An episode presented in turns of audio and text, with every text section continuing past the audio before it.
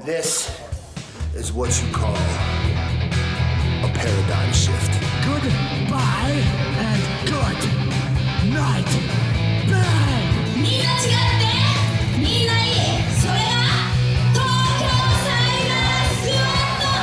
Hello and welcome back to the Wrestling Nations podcast, episode number four, Horsemen. I am your host, Braden, alongside my co-host, Dale. We just witnessed an amazing Royal Rumble. Literally, we are recording this right afterwards. So I'm still riding off that high. Oh my God, what what did we just witness? We'll get into that in a second. But first, welcome back. And this week we get, we're reviewing a lot of things, not just the Royal Rumble, but also Stardom, Korakuen Hall from October 14th, 2019. That show was, of course, mainly by Hana Kimura versus Bea Priestley for the World of Stardom title, aka the Red Belt. We'll be running down that. Also, we'll be running down the the most recent TJPW pay per view. Dale will be running that down mostly because I couldn't watch the show for whatever reason. So we'll be running down that show.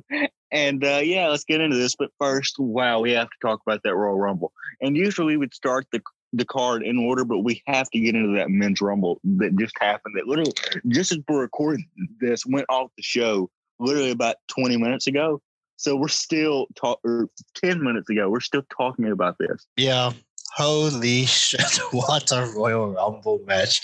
Like, um, obviously there was some high points and low points. Like, like a part of me wishes that the the participants could be there were some participants that could have been like a bit better, but that finish, holy shit, that was probably one of the best Royal Rumble finishes in such a long time.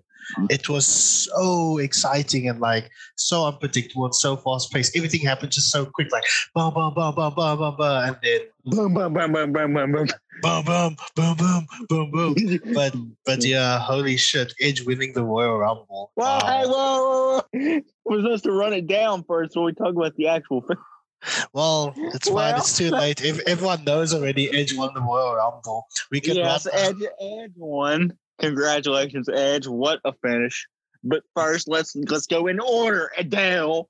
Okay, Let's okay, go in order. okay. So, the match So starts off with so- Edge and Randy Orton.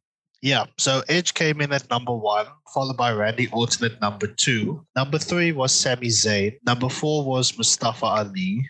Number five was Jeff Hardy. Number six was Dolph Ziggler. Number seven was Shinsuke Nakamura, who came back in his old gear, which got a pop from me and Braden, actually. Number eight, the first surprise entrant being Carlito. Carlito Caribbean Cool for the old school fans out there. Number nine, Xavier Woods. Number 10, Big E. Number 11, John Morrison. Number 12, Ricochet. Number 13, Elias. Number 14, Damian Priest. Number 15, The Miz. Number 16, Matt Riddle. Number 17, Daniel Bryan. Number 18, Kane. The second surprise entrant.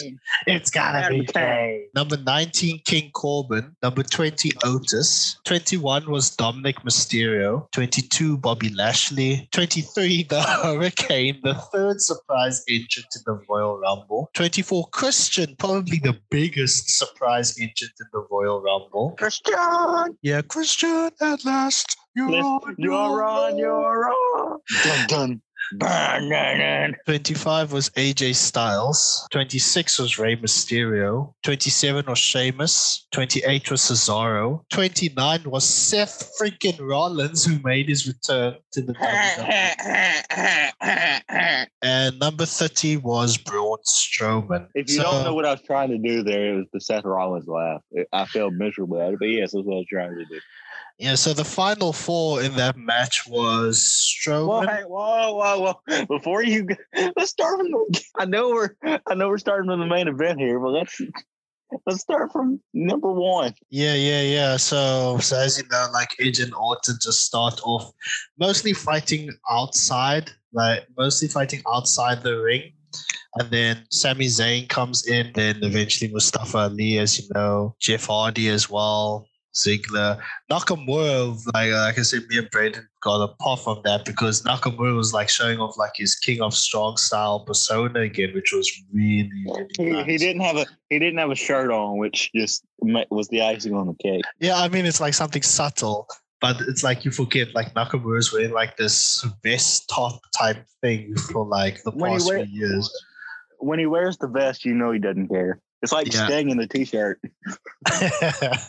and then when he when he just came to the ring with like no shirt, it's like, oh my gosh, he's definitely going into his um, King of Strong Nah, if he Style had- persona. Nah, if he had the tight pants, it would have been a wrap for everybody in that match. Oh, because because he wore tight pants back in New Japan, right? Yes. Carlito was Carlito looked jack in the jacked in Oh, this yeah. match.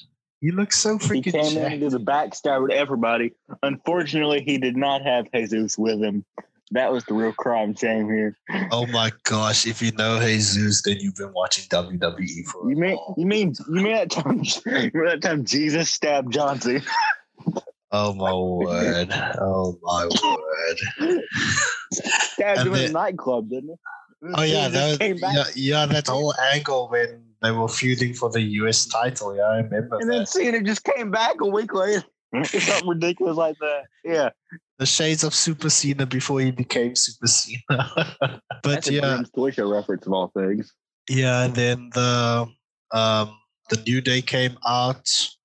Uh, John Morrison, Ricochet, Elias, Damian Priest really impressed me in this match. He looked really, really good. I think he got like three or four eliminations. The biggest one being uh, he eliminated Kane. Yeah, Kane was like the biggest elimination for him in Um, that match.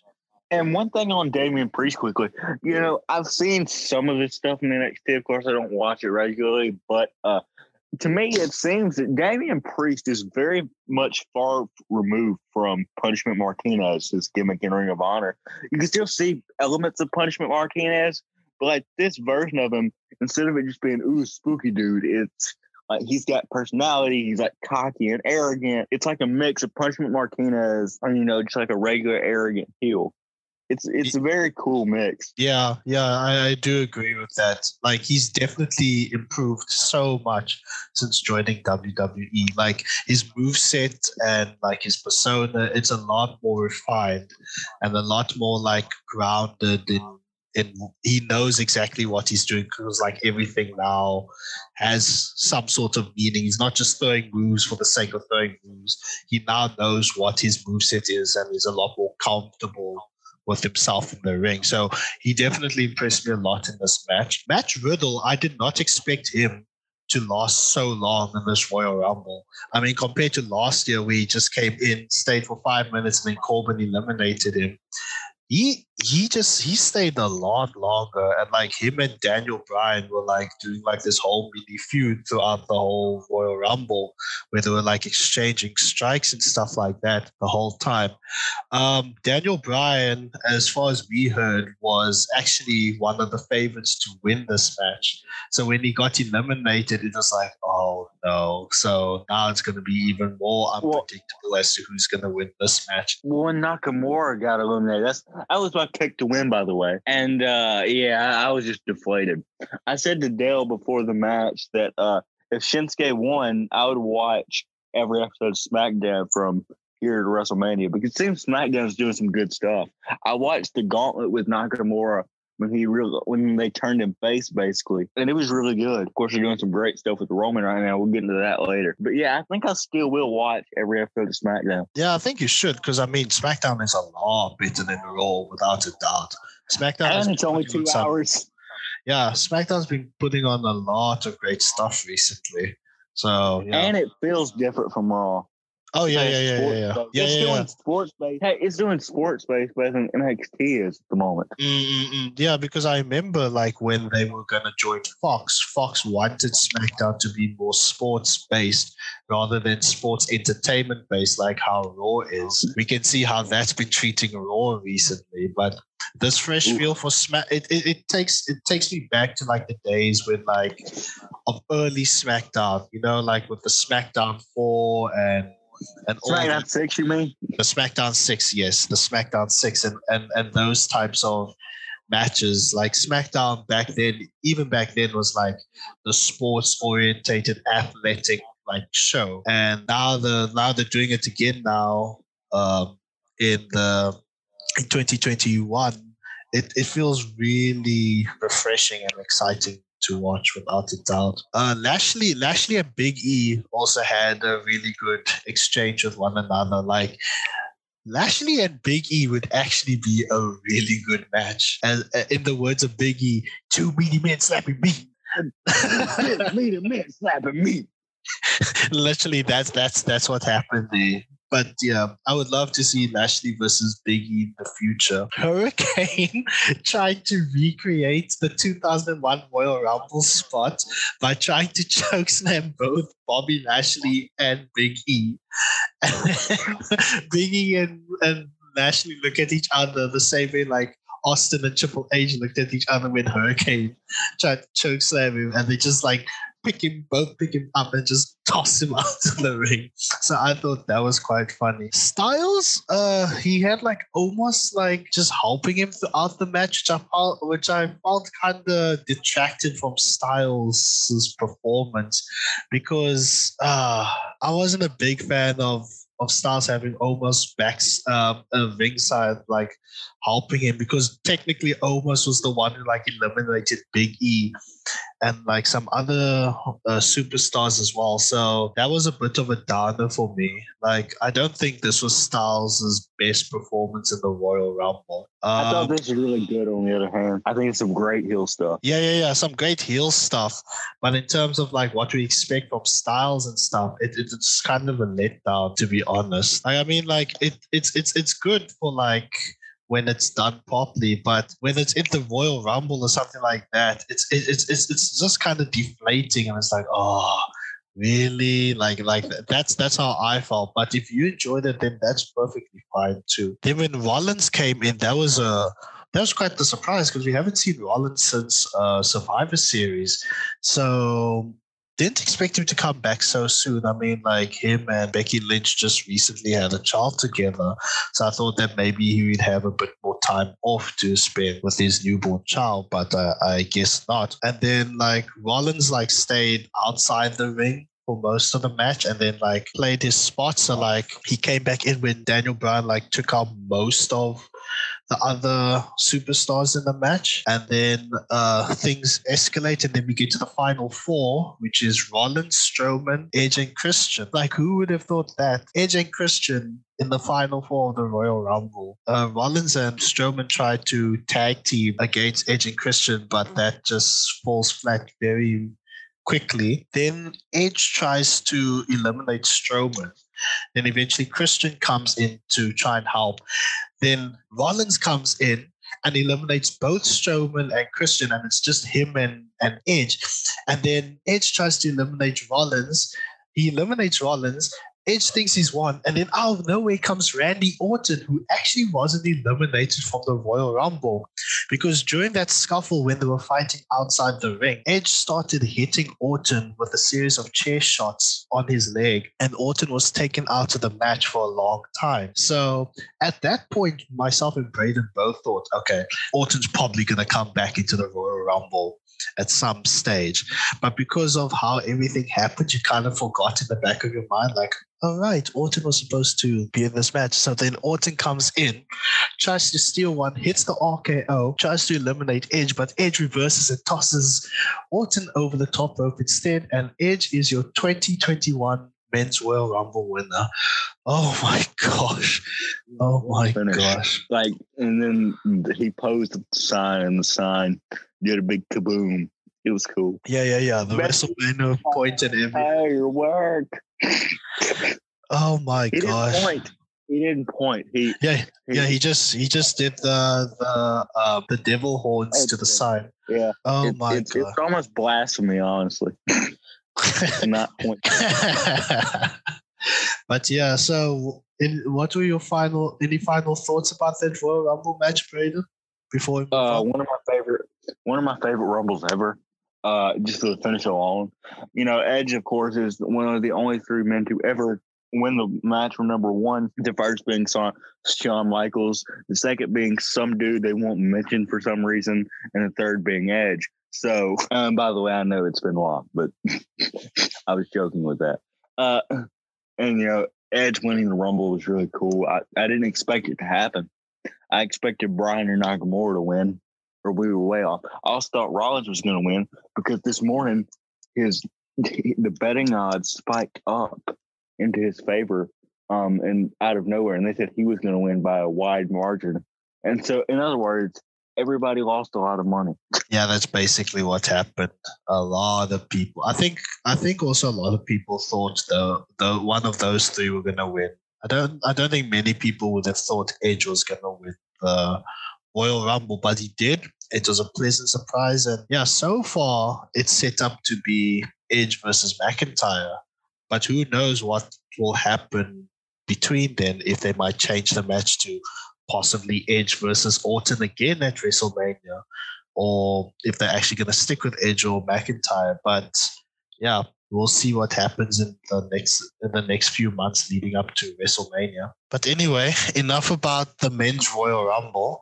Let's get into the actual card of the Royal Rumble pay-per-view. And so the pay-per-view starts off with the WWE Championship match between Goldberg and Drew McIntyre. Uh, just to run down what basically happened in the match. So a headbutt and a spear by McIntyre to Goldberg. Goldberg throws McIntyre into the stairs and then spears McIntyre through the barricade, which is actually kind of brutal. Quick Claymore kick by McIntyre, but Goldberg kicks out. Uh, another Claymore, but uh, he misses and Goldberg spears him instead. Goldberg hits him with another spear, but McIntyre kicks out. Goldberg then goes for the jackhammer, but McIntyre still kicks out. So Goldberg looks weary. He doesn't know what he has to do to uh, take McIntyre out. He sets up for another spear, but instead he hits the turnbuckle. Uh, McIntyre hits the Claymore kick to win and retain the championship. So my my feelings of this match was it was a really great opening match, fast and furious and and everything. Uh, McIntyre looked really strong in his performance, and also um, I like the fact that at the end Goldberg showed him respect, saying like "You passed the test, son." Like so, just kind of like a mini uh, passing of the torch uh, match right here. So great way to start off the Royal Rumble, I think. Yeah, this you made this match seem like it was a lot more than it was the way you explained it, but there was literally nothing to this match. It was 30 seconds and then it was over. wait, wait, didn't you tell me um, someone you, you saw someone like describe the match better than how I explained it. Yes, uh, one, uh, someone I know on Twitter named Kylie, she said that she explained the match. She said in the tweet, she said, um, that she at the she says I'm tweeting this before the match is over. I'm going to tweet every move in order, and then I'll post this when the when the match is over. The exact order was spear, spear. I mean, sorry, Claymore, spear, spear, jackhammer, uh, spear, spear, claymore, spear, jackhammer, claymore, one, two, three. Literally, that was literally the match. yeah, that was it. Yeah, I mean, it's like it's like it's it's, it's kind of like the same setup that you've seen with like almost every single Goldberg match, where he just hits like all the big spots early and and whatnot. But um, yeah, this this really made uh, McIntyre look really strong in the fact that he kicked out of literally all of Goldberg's finishes. And so a desperate Goldberg tried to do what he tried does best, but it failed, and McIntyre came out the the better man in this match. And as usual, Goldberg lost to his bitter enemy, the locker room door. I mean, there was there was also a botched jackhammer in this match because it wouldn't be a 2020 2021 Goldberg match without it. Uh, I actually didn't catch that when I was watching it, but I I, I noticed that you and many other people said there was a botched jackhammer in that match. Well, when he picked him up, he almost dropped him before he could put him down. Oh, oh, Taker spot, the brain buster that oh, just decided uh, to pull out on Taker. Oh, I see, I see, I see. Dangerous. Uh, dangerous. Next match we have on the card was Sasha Banks versus Carmella for the SmackDown Women's Championship. So uh, Sasha tries to go for the bank statement immediately. Carmella escapes outside of the ring. Sasha goes to the top rope, but then Reginald distracts her, which allows Carmella to knock her outside the ring. Then there's also the one spot where like Sasha was like on the announcer's table, well, just leaning against the announcer's table, and then Carmella used Reginald as like a springboard to do like a jumping um, clothesline attack on her. A series of elbows uh, from Carmella to Banks from the turnbuckle. Um, there was also a moment where Carmella was choking uh, Sasha's neck and saying like, "Oh, I'm better than you," and and all that stuff. There was also Meteora by Banks at one stage as well. Um, My favorite Linkin Park album. I say that every time. Sasha goes for the three amigos, but um, Carmella blocks the third one. So instead, uh, Sasha hits a knee to her instead. Uh, throws Sasha into Reginald, and Reginald catches Sasha. So the referee sees it and like sends Reginald out. Um, Sasha goes for frog splash, but Carmella gets her knees up. Carmella goes for the code of silence submission, but uh, Sasha manages to escape, goes to the top rope, but Carmella kicks uh, in. Uh, Sasha goes to the top rope. Carmella kicks in the stomach. Uh, Sasha hits the bank statement, and um, Carmella taps, and she retains the title. Um, overall, I thought this was a really great match. Uh, great chemistry between um, Sasha and, and Carmella. And despite losing, Carmella looked really strong in this match. Braden, what were your thoughts? You know, I thought this match was really good. Uh, I was very impressed with Carmella. She's done a great job since coming back, and uh, it's pretty clear that they're very high on her. Sasha, is always, in her Louis Vuitton gear, she was just lighting it up tonight. She was really going crazy. It was very cool to see. A uh, very good match. One of the best matches on the card, in my opinion, honestly. Uh, good match. Yeah, Also, I I, just confused everybody. Sorry, I just confused everybody because my accent probably just went from super noticeable to not very noticeable. Because when I actually try to talk, you can't hear it. Like now, I go from redneck hillbilly jam to to just a normal person. It's really weird. I have split personality disorder, I guess, or I'm the feed. Yowie wowie. Yowie wowie. yeah, I, I definitely agree that uh, management it looks very high. Looks looks like they're very high on Carmella at the moment, especially with like her new gimmick and, and all that stuff. And yeah, I can definitely see Carmella has improved as a wrestler as as well. And Sasha also just made her look Mhm. great as well in the process. So yeah, definitely one of the one of the top matches of the night. Then following that match, we have a performance by Bad Bunny performing his new song Booker T. And so the interesting thing was you had Booker T in the GI bro like outfit, just standing there like serious face, uh, uh, arms crossed and everything, and then you see Bad Tell Bunny me performance. You did not say that. and then yeah, so Bad Bunny performs Booker T, and then like Booker T does like the thing at the end, which is actually in the actual song. He says, "Can you dig it, dig it. sucker?" Yeah, Five Yeah. time, five time, five time WCW champion. yeah, yeah, yeah. But um, it's uh, to think that we still have like live performances like during COVID era. It's it's a, it was a nice change of pace having like a live performance again because it's been a while since we've seen like actual artists perform like at a wrestling event. The performance itself was a bit questionable. I, I didn't think it was the best live performance there, but hey, it was at least a nice like break between the SmackDown Women's Championship and then the next match following that. I don't know what your thoughts were about the performance, Braden. I thought it was really good. Uh, whatever. Well, no, I'm lying. I didn't think it was really good. I I don't really like that style of music. It's just not me. Uh, but if you enjoy it, cool. I just think uh, I don't know what he's saying exactly.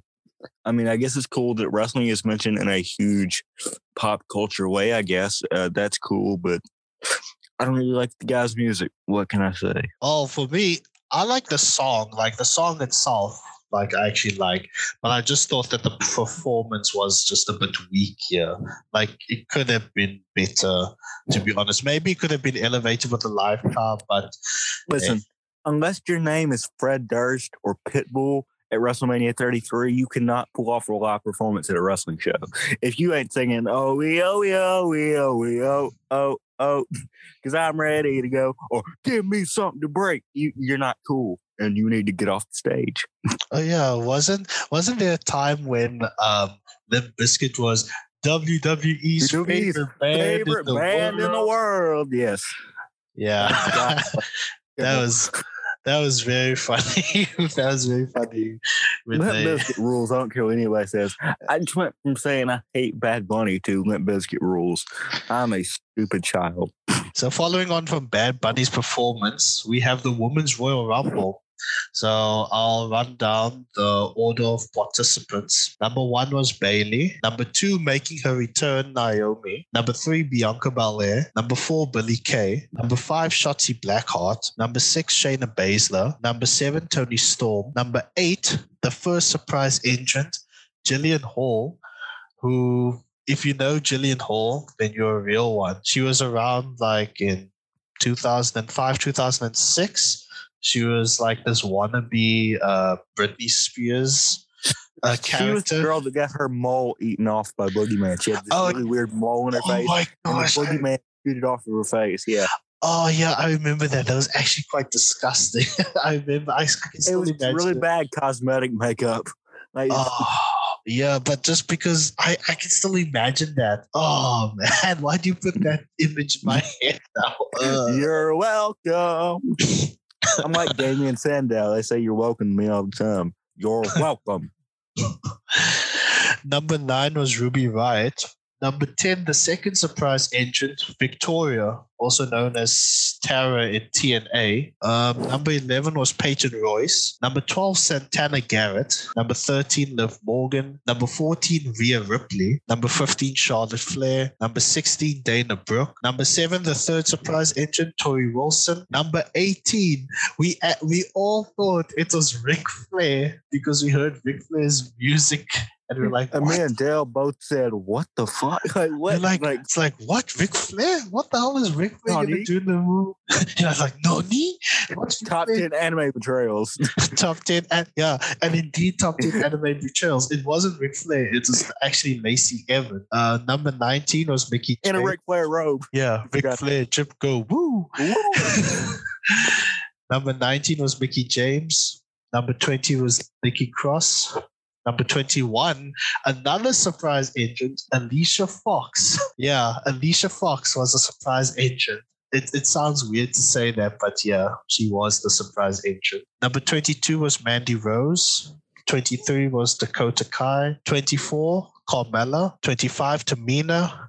26, Lana making her return. 27, Alexa Bliss. 28, Ember Moon. 29, Nia Jax. And number 30 was Natalya. So, Braden, what are your thoughts and opinions on the Women's Royal Rumble? First of all, let's just get this out of the way first. Congratulations, Bianca Belair. Uh, Oh, definitely. Definitely. oh man, that pro that post match promo was just beautiful. You could tell she has worked so hard. And uh, you know, Montez Ford always tweets "God is good," but when he tweeted this one, it was he said "God is good" and a picture of him watching Bianca win the title. In Gorilla was just it. It's beautiful, and she really deserves it. And like she said in her post match, she is going to put the EST in WrestleMania. which actually worked well because after they she said that they cut to the WrestleMania side and I could see EST in WrestleMania. It's like, oh my gosh, that works brilliantly. Like you just caught that. yeah, it yeah, no, because like I wasn't thinking at the time, and then when I saw this, I was like, oh wow, that actually works brilliantly. The EST in WrestleMania, that that works perfectly. And there was actually Ladies like breaking news: Dave Most reports Dale has forgotten the English alphabet. Yeah, we, uh, yeah, that was just that was just uh I just had a brain fart at that time thinking like oh WrestleMania, EST, Wrestle. e- Like, come yes. on, man. Yeah, I'm sorry. I'm sorry. Anyway, but there was also It's okay. anyway, there was also like another video that they posted on social media where you saw like Montez Ford hugging Bianca Belair afterwards in Gorilla, and both of them were like so emotional afterwards. It was it was so heartwarming to see. Like, yeah, I, I I was so happy that Bianca won the Royal Rumble indeed, and her versus Sasha Banks. If that is the plan that they're gonna go for at WrestleMania, that is gonna be an amazing match for sure. Like, really, Bianca Belair versus Sasha Banks. Sasha Banks. That that sounds fantastic already on paper. Yeah, it's that'll be really interesting to see those two tear the house now. Yeah. Actually, the other interesting thing that some people are like disputing, and I think I remember you said the same thing too. So it was it was down to the final three, where it was um, Bianca, Rhea, and Charlotte. And so then Bianca and Rhea eliminated Charlotte, and then both of them were like hanging from the ropes. And you thought that maybe Bianca's both feet of Bianca touched the, the floor. And I saw some people trying to dispute it too. But um, some people have proven that no, that's not the case. Like they've slowed it down and closely analyzed it. And even though, like from far away, No, no, they have they- looked they- like it, I've it seen that. No, I've seen that they actually have slowed it down, and uh no, both feet did touch the floor. Both feet grazed the floor. Yeah. Well, the other argument as well was that she uh, she actually didn't go over at that time. She was actually under when she went outside the ring. So it so it still wouldn't have counted, but it just looked like it grazed. Like it's it's it's hard to tell whether it was a botch or not, but either way, like Bianca just winning the Royal Rumble itself was was was great and probably like the best choice for a Royal Rumble winner in that match. So I don't know. I got information for Big Show on that uh both the floor thing. You know, he's got some PTSD with that stuff. He just he doesn't. You know, so he likes to fight justice, and he thought Bianca's feet hit the floor. I don't know what to tell you. I think Wait. he's still mad Rock thing. Oh, you're talking about the 2000 Royal Rumble. Yeah, man. oh my gosh. Product. Watch the twenty-year-old pro. oh my word. Um, and then the semi-main event was Roman Reigns versus Kevin Owens in a last man standing match for the Universal Championship. Oh, this this is gonna be a lot to get through because Braden, you can agree with me on this. What a fucking match that was. So Yeah. yeah, so I'm gonna try my best to run down this match as best as I possibly could because there were a lot of spots and interesting things in this match. So start out with the guy with with both men like just throwing punches with each other. They try to throw each other's finishes early. Roman with the Superman punch, Owens with the pop up power bomb. They eventually go outside the ring with uh, Reigns throwing Owens to the steps and a spear. Reigns grabs the steps and hits Owens. Uh, Ro- they start fighting to the backstage area. Roman tries to hit Owens again with the steel steps, but um, Owen hits him with the super kick. They start fighting uh, amongst like the virtual WWE universe. Then they start climbing up the scaffolding and fighting there. There was even a point where it almost where I think Owens hit Reigns with a super kick or something like that. And almost looked like Reigns was gonna fall into like the tables below, but that didn't happen. So they just kept on climbing and climbing and climbing. Then eventually, what happened was that uh, Reigns, Reigns, I think, hit Owens with a Superman punch, and they just tossed him off the scaffolding into the tables below, and that was scary because if they missed that, Owens would have landed hard on the concrete, and then that would have been it. Um, so we thought that was the end of the match, but then Owens gets up at the count of nine. We weren't even close. We weren't even close. And it, it just gets wild from here, believe me, ladies and gentlemen. So Owens starts like crawling to like the backstage area, to like the backstage, backstage area where they have like the practice ring and randomly a practice announce table too. So like Owens is like trying to catch his breath, and then out of nowhere, Roman Reigns comes with a freaking golf cart, and like And Owens dies. And Jim Oh. Cornette almost ejaculated this man because he thought he was dead. Jim Oh. Lord was. oh my gosh, that- I got we got such a fright when we saw him Like, oh my gosh, what the fuck I, was that? I, I, I think we both said, "Oh shit!" Like, oh god! Yeah, and then obviously that prompted many people to call to draw comparisons to uh, the Stadium Stampede and also like uh, from No, AEW. it wasn't. It Not was Stadium Dynamite. Stampede. Yeah, just Dynamite when like Matt Hardy and um, Omega versus uh, Sammy Guevara and Chris Jericho in a backstage brawl. oh yeah yeah yeah, and then like the infamous uh, golf cart chase uh, sequence. So Or it they was a start- street fight. Sorry. Yeah. Yeah. So they tried to draw comparisons to that, but that was just out of nowhere.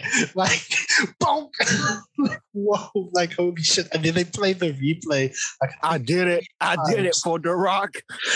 yeah, yeah, yeah. Someone actually made that joke on Twitter. It's like someone actually made that joke on Twitter, saying like, um, it seems like the Ano the Anoa'i family is not. Um, it doesn't fall from the tree that the Anoa'i family would always uh, run someone over for the sake of a family member. I did it. I did it for Jey Uso. I did it for Jey Uso. I did it I because did it. I did it because I I'm it. the tribal chief. Respect me. I did it for Afa and Sika.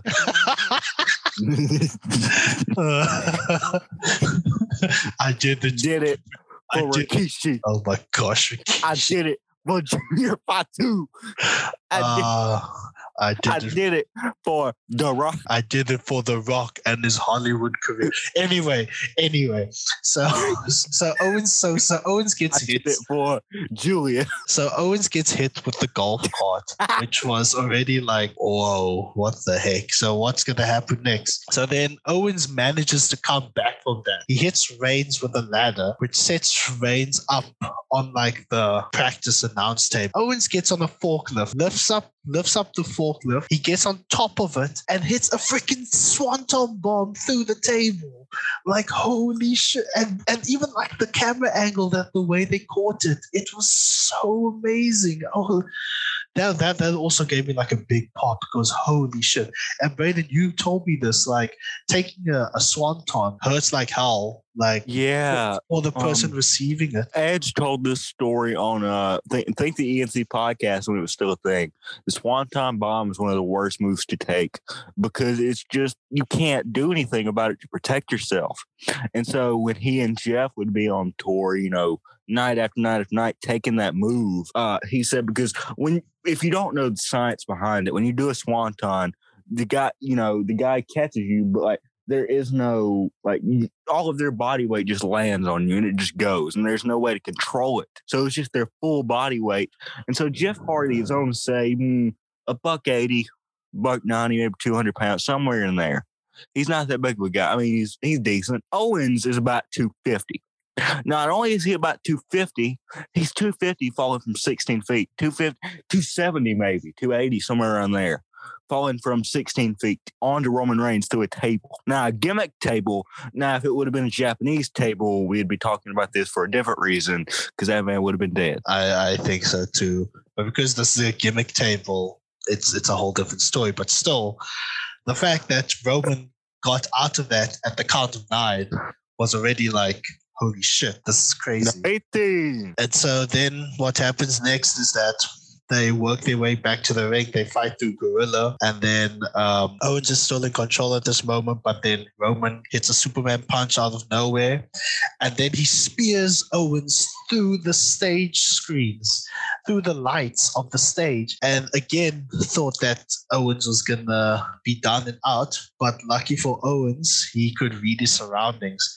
So just as he got to the nine count, he just rolled over and he landed back on his feet because he landed at the bottom of the stage. Then Roman comes out with a pair of handcuffs and tries to handcuff Owens, but instead um, Owens hits a stunner, grabs the handcuffs for himself, and handcuffs uh, Reigns to like the lighting pole. And at that moment, we all thought that Owens was going to win this match because there was no way Reigns was going to like stand on his feet. Just before the referee got to the count of uh, 10, Roman grabs the referee and slams him through one of the lights. So ending the count. Then Paul Heyman comes out, tries to uncuff Roman, and then another referee has to come in to uh, to officiate the match. Um, Roman eventually gets out. He locks in the guillotine choke. Owens is out, and Roman retains the title. Uh, for me, this was match of the night. Like indeed. Um, Well, I thought- not, I- for me. Match of the night was the main event. That the 30 man rumble. Oh, oh yeah, yeah, yeah, yeah, yeah. Th- th- that was also one of my main events. But in terms of like a one-on-one contest, I think this was my match of the night. Um, I thought that the the way the match ended was a bit weak, though. Just kind of anticlimactic that Roman choked Owens out instead of like doing like some sort of like big spot to end the match. But overall, this was a very physical, violent match. And yeah, Owens and Roman have always put on great matches between one another. But not only that, Roman, like almost every single match Roman has done so far since he turned heel, has just been nothing but gold. Like fantastic, absolutely fantastic. Yeah, Roman, you know, he's the head of the table. Ooh, wow. Ain't no big dog here. It's tribal chief.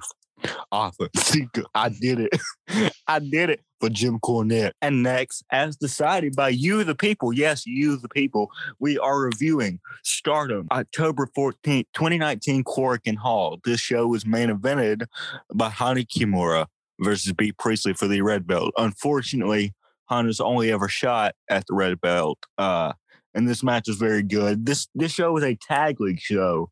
And so this is in the middle of Stardom's Goddesses of Tag League tournament. So it's kind of a nothing show. This is a one match show. Um, but this is the reason the match is happening is because Hana Kimura won the five star Grand Prix, which if you don't know what that is, is basically Stardom's equivalent to the G1. It's uh it's a round robin tournament, usually happening in August and September or September to October. And it's it's very good. And uh, Hana Kimura beat her TCS uh, teammate Konami in the finals to secure the five star and then go on to challenge Bea Priestley, who at the time was the World of Stardom champion. Uh, to give context, Hana throughout the entire five star before every match, Stardom does these pre-match promos as opposed to post-match, and she would sing "Twinkle, twinkle, little star, this will be my five star," and she would just, you know, she would go on and talk about how she was going to win and how she was going to challenge Bea Priestley, and Bea Priestley would brush her off like you're nothing. Uh, at this time, also Bea Priestley was just starting to make her way into AEW. She uh, wrestled in that infamous match where she gave Britt Baker concussion, and that was the only time the World of Stardom Championship was ever in AEW, and it was when she gave Britt Baker concussion. uh, but going back to that to the match we're studying now, we'll get into that in the main event, but it's just overall a great match, and it's a sad tale of what could have been, really. And uh, and it hurts me to say that in more ways than you could probably even hear in my voice. But uh, someone that meant a lot to us, and frankly, the whole reason this podcast even exists is because of her. So we're going to do our best to talk about this match, and even if she's brought up again, which I assume we will talk about her a lot more as this podcast goes on and in our future episodes, uh, it's always going to be hard to talk about. We will do our best to, you know, shine a light on the wonderful person that was Hana Kimura. So the first match on the card was Tam Nakano versus Saya Kamitani. So at this time, uh, Saya was a rookie uh, of Stardom. She had just joined the promotion at this time. So the Saya that you see in this match compared to the Saya that you see now are two completely different people. So how the match starts off is that Tam and Saya start off in like a sort of like a test of strength followed by just like um, arm drags by both by both women. Saya and Tam run the ropes to try and knock each other down, but Tam eventually prevails and knocks down Saya. There's an abdominal stretch by Tam. Saya tries to come back and strike Tam a few times.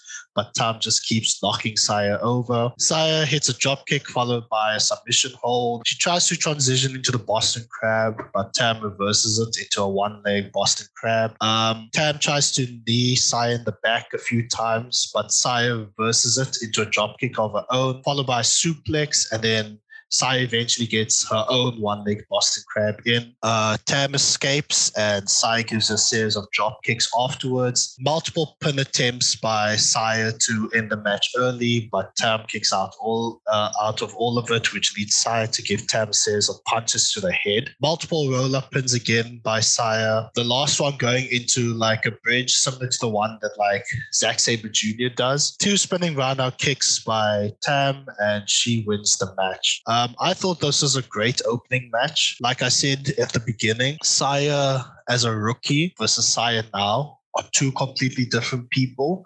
But at the same time, you could see the potential was there, that there was greatness inside of her. And so um, I thought that this was a good showing by Saya against like the veteran Tam. And yeah. Oh, before we continue, I don't know if you remember, but do you remember the one enthusiastic fan at the show? Do you know what I'm talking about? Yeah, yeah, yeah. Yeah, the guy who's going like, Tamu, Saya, Anna, Yeah, yeah, yeah. that guy. like he was like almost It's like it's like the Tana girl at the New Japan shows, but like it's it's a guy. It's a forty year old guy. Yeah, it. Uh, I just thought it was interesting because like he's like sitting right in the front row, and he's like on the hard cap, so it's easy to see who it is. And so it is just like it is just so interesting. Like you could hear his voice, like just screaming and shouting like throughout the night. It's it, it is just something interesting that I noticed while while watching the show. The next match is a gauntlet match putting Jamie Hayter and Andras Miyagi versus Hazuki and Natsuko Tora versus Starlight Kid and Sai Iida versus Hina and Leo Onozaki versus Konami and Death Yama-san. This is Konami before she joined Oedo Tai, just by the way. Okay, a clusterfuck of a match, just apparently, because uh, you could tell this is pre-COVID. Uh, yeah, it's it's a normal Stardom tag match. Yeah. So Oh, does it I, uh, I, I apologize. I was really trying to think of what to say here, and I forgot what my point was, but now I do. Andras Miyagi, someone who is no longer in Stardom, had a very bizarre exit. Uh, she was a member of Oedo Tai. She was kind of like this rock girl, punk rock, emo girl. She was really cool. And she unfortunately, I guess, was released or fired or a contract came up, something or another. She is now at Rest Girls, I believe. So if you want to see her, go follow Actress Girls. You know, I've actually seen how Andras Miyagi looks now. She looks completely different to how she looked Really? in Stardom. She's she's completely different to how she looks now at Stardom. It's crazy. It is so crazy how different she looks now. So how the match starts off is Oh, sorry, I should explain the rules first. So how this match works is that there's lucha libre rules. So is you don't need to tag in your partner, and elimination occurs via pinfall, submission, or over the top rope. So the two teams that start off the match is Hina and Leo and Konami and Death Yama. Uh, Leo nearly throws Death Yama-san over the top and even hits a drop kick to try and eliminate Death Yama-san. But to no avail. Hina rolls up Death Yama for a pin, but Konami comes and breaks it up. Death Yama hits a backdrop on Hina, and her and Leo are eliminated from the match. Next, Starlight Kid and Saida come out. Kid and Iida start off hot with a series of double team moves. Konami hits a double drop kick onto both Iida and Kid. Konami locks in Kid's. There's this one cool spot that Konami does where she has uh, Kid's legs locked in her one leg. Then Iida tries to come and save Kid, but instead gets called by Konami. So Konami hits a suplex while still holding a submission hold on Kid. I thought that was actually a, a pretty cool um, spot there. And then Death Yama-san comes in with the with the poses while Konami's just holding them in submission. I was like, damn, damn. I thought that was actually quite funny. Kid hits a crossbody onto Death Yama, followed by a drop kick by Iida. Death Yama hits a backdrop onto Kid, tries to pin her, but Kid um, kicks out. Death Yama goes to the top rope, but Kid drop kicks her, and then uh, Death Yama uh, goes over the top rope, which means that Konami and Death Yama are eliminated from the match. Then the next team that comes out is Jamie Hayter and Andras Miyagi. Hayter and Andras immediately go in and attack um, Kid and Iida. There was this funny spot where Hayter's just making fun of Kid saying, Daijoubu Kid-chan, which gets a prompt from the crowd. They just start laughing. Andras and Hayter try to toss Kid over the top rope, but then um, Saida comes and blocks it and prevents it from from happening. Um, Kid goes for a crossbody, but um, Andras catches her. But then Kid reverses out of that and goes for a roll up pin. There are multiple roll up pin attempts by Iida, double suplex by and Andras, followed by a neck breaker by Hayter to eliminate Kid and Iida from the match. And then the final team to enter is Hazuki and Natsuko Tora. So you've got an Oedo Tai versus Oedo Tai match. And even though all four, all four of four, all four of the wrestlers are from the same faction, it doesn't mean they're gonna not try to out heal each other, which basically happened in this match. So then Natsuko and Hazuki both go after Hayter. There's some uh, foot stomps from the rope by Hayter to by Hazuki. Hazuki does like the where she like kicks the opponent's face like by the rope. Then there's a double knee face buster by Hazuki, followed by a suplex by Natsuko. Hazuki tries to go for a top rope move, but Andras breaks the attempt. There's a double clothesline by Hayter. Andras goes to the top rope, but Hazuki gives her a running big boot that nearly sends Andras over the top rope. Andras tries to get back into the ring, but Hazuki just keeps blocking her from getting back in the ring. Then there's a spot where Natsuko is outside the ring and she's holding um, Andras' leg from outside. So this allows Hazuki to give her a drop kick, which eliminates her. And the winners of the match is Natsuko and Hazuki. I thought it was entertaining um, a bit of high and low, highs and lows. Um, it, it, it got a bit convoluted at times, but my favorite mini match in that gauntlet match was probably Kid and Iida versus Konami and Death Yama. That was my favorite uh, spot in the match. Yeah, this was a really good match. Um, really knows how to knock these things out of the park. Uh, one note on the Andras Miyagi thing: she is now uh, Michiko Miyagi. She is an actress, girls, and yes, she looks completely different. My God. Yeah, I, I told you. I told you she looks completely different. Yes, her name is Michiko Miyagi now. So just just a note. You spell that M I C H I K O. By the way, Miyagi. Miyagi is spelled like Mr. Miyagi. M I Y Y A G I. If you want to Google her. Now we get on to the first of the tag league matches and this is in the Blue Goddess block. And it is pitting Bobbi Tyler and Zoe Lucas representing TCS versus probably my favorite tag team of stardom, Natsu Sumire and Session Moth Martina. And Braden, I ah. know how much you love Natsu Sumire. Fuck you. I do. I hate Natsu. Her. In, Dirty in, pervert. In kayfabe, you hate her, but but yes. in, no. IRL, you I love, love, love Natsusumi.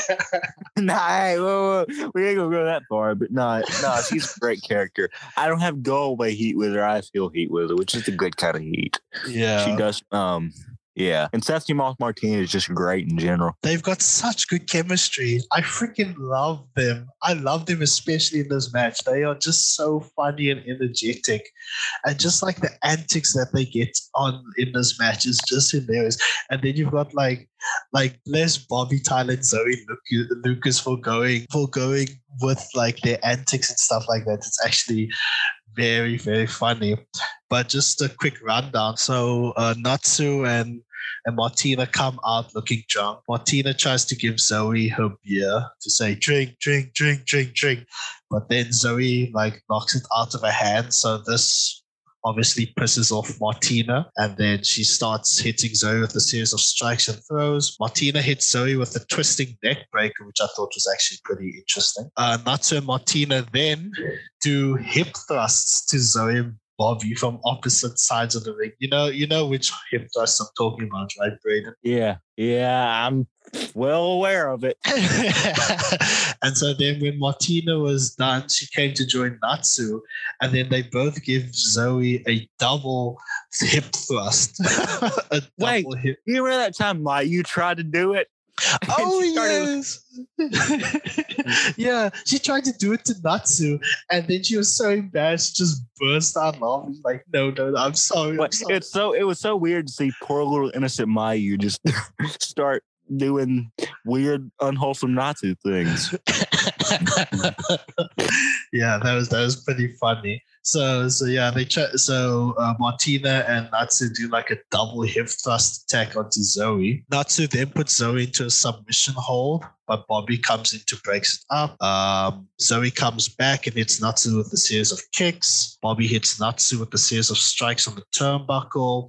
Then Martina comes in and headbutts Bobbi in the midsection, like you know, like the whole Dudley thing. Oh yeah, the what's up? Yeah, yeah, I guess. Well, well, well, not exactly what's up from like the top rope, but it's like she runs the ropes and then just like slams her head. Oh, into yeah. the midsection. Kokeshi. Yeah, Kokeshi. Yeah, she does the Kokeshi into the midsection of, of, of Bobbi. Martina hits Bobbi with a double knee face buster from the top rope, which is actually a pretty cool move. Headbutt from Martina onto Bobbi, hits a finisher, and Martina and Natsu win the match. Again, I really love this match. Very entertaining. I couldn't stop laughing at Martina and Natsu's antics throughout the match. Very fast paced, hard hitting, and kudos to all four women for putting on such a great tag match. Yeah, good match. Uh, Natsu and Martina are just amazing. I wish we could get some more of Martina's drunk antics again. Maybe for the love of God, let Borders open back up. Yeah. I remember, I, ah, was it Natsu like a couple years before this? It was like, I can't believe we let Martina in here. Her and her drunk antics, disrespecting Japanese culture, and then Hana was just dying laughing, and she just couldn't stop. Yes, disrespecting our culture, being a drunk. This is not our culture. She could go back to where she came from. And then two years later, she's or a year later, she's best friends.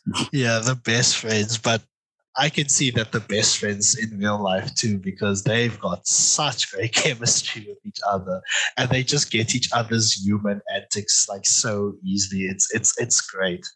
It's really really great. Moving on now to the second tag league match. This is in the red red goddess block. This is pitting Mayu Iwatani and Saki Kashima. Very interesting at the time versus Momo Watanabe and Azumi. And so this is free turning on Mayu Iwatani, Saki Kashima, because she turned on Mayu later in the year to join Oh Edo Tai. Da na na na na na na na na na na na na. yeah, and also like Saki was um Mayu's technically Mayu's best friend in Stars at the time because they were always like tagging with each other and stuff like that. Interesting thing is that Saki and Mayu troll the audience by switching gear. So like even like in the backstage promo before the match, it was hard to tell who was who. And then when they took the masks off, it was revealed that Saki was wearing Mayu's gear and Mayu was wearing Saki's ring gear. So that was actually an interesting touch by the two of them. So how this match begins is that Saki and Azumi start the match and they started off pretty fast. Mayu and Saki hit a couple of double T moves onto Azumi, ending with like a job, double drop kick. Momo begins to work over Mayu, starting with a suplex and then with a one leg Boston crab. Momo and Azumi then start working over Mayu's left leg. There's a hard kick to the back by Momo to Mayu. And then she transitions into a camel clutch, followed by Azumi coming and giving Mayu a series of kicks while Momo's still holding the camel clutch. Mayu comes back with a drop kick and then hot tags Saki into the match. Drop kick by Azumi onto Saki, which leads to her to tag in Momo. Momo with a series of drop kicks by, uh, by the turnbuckle to Saki. There's a quick roll up pin. There's quick roll up pin attempts by Momo Saki, but Azumi comes in to break Saki's attempt, and and they both kick Saki in the face. There's a there's a brilliant near fall attempt um, by Saki onto Momo. Mayu goes onto the top rope and hits Momo with a drop kick. Double stomp attempt by Mayu, but she misses and then runs into a kick by Azumi. And then Momo kicks her as well. And then Momo hits with a German suplex and a Meteora. Mayu hits Momo with a Hurricanrana from the top rope, followed by a double stomp by Saki and a frog splash. And I thought at that moment that was the end of the match, but no, she actually kicks out of it. And I got like a massive puff of it. Oh my gosh. Then there's a double kick to the head of Azumi by Saki and Mayu. Mayu goes to the top rope, but Momo stops her. Um, Momo tries to go for a finisher, but Mayu reverses it into a sunset flip. Mayu gives Momo a stiff kick to the head. Like you could hear that all over the arena. Uh, Mayu goes to the top rope, hits the moonsault. One, two, three.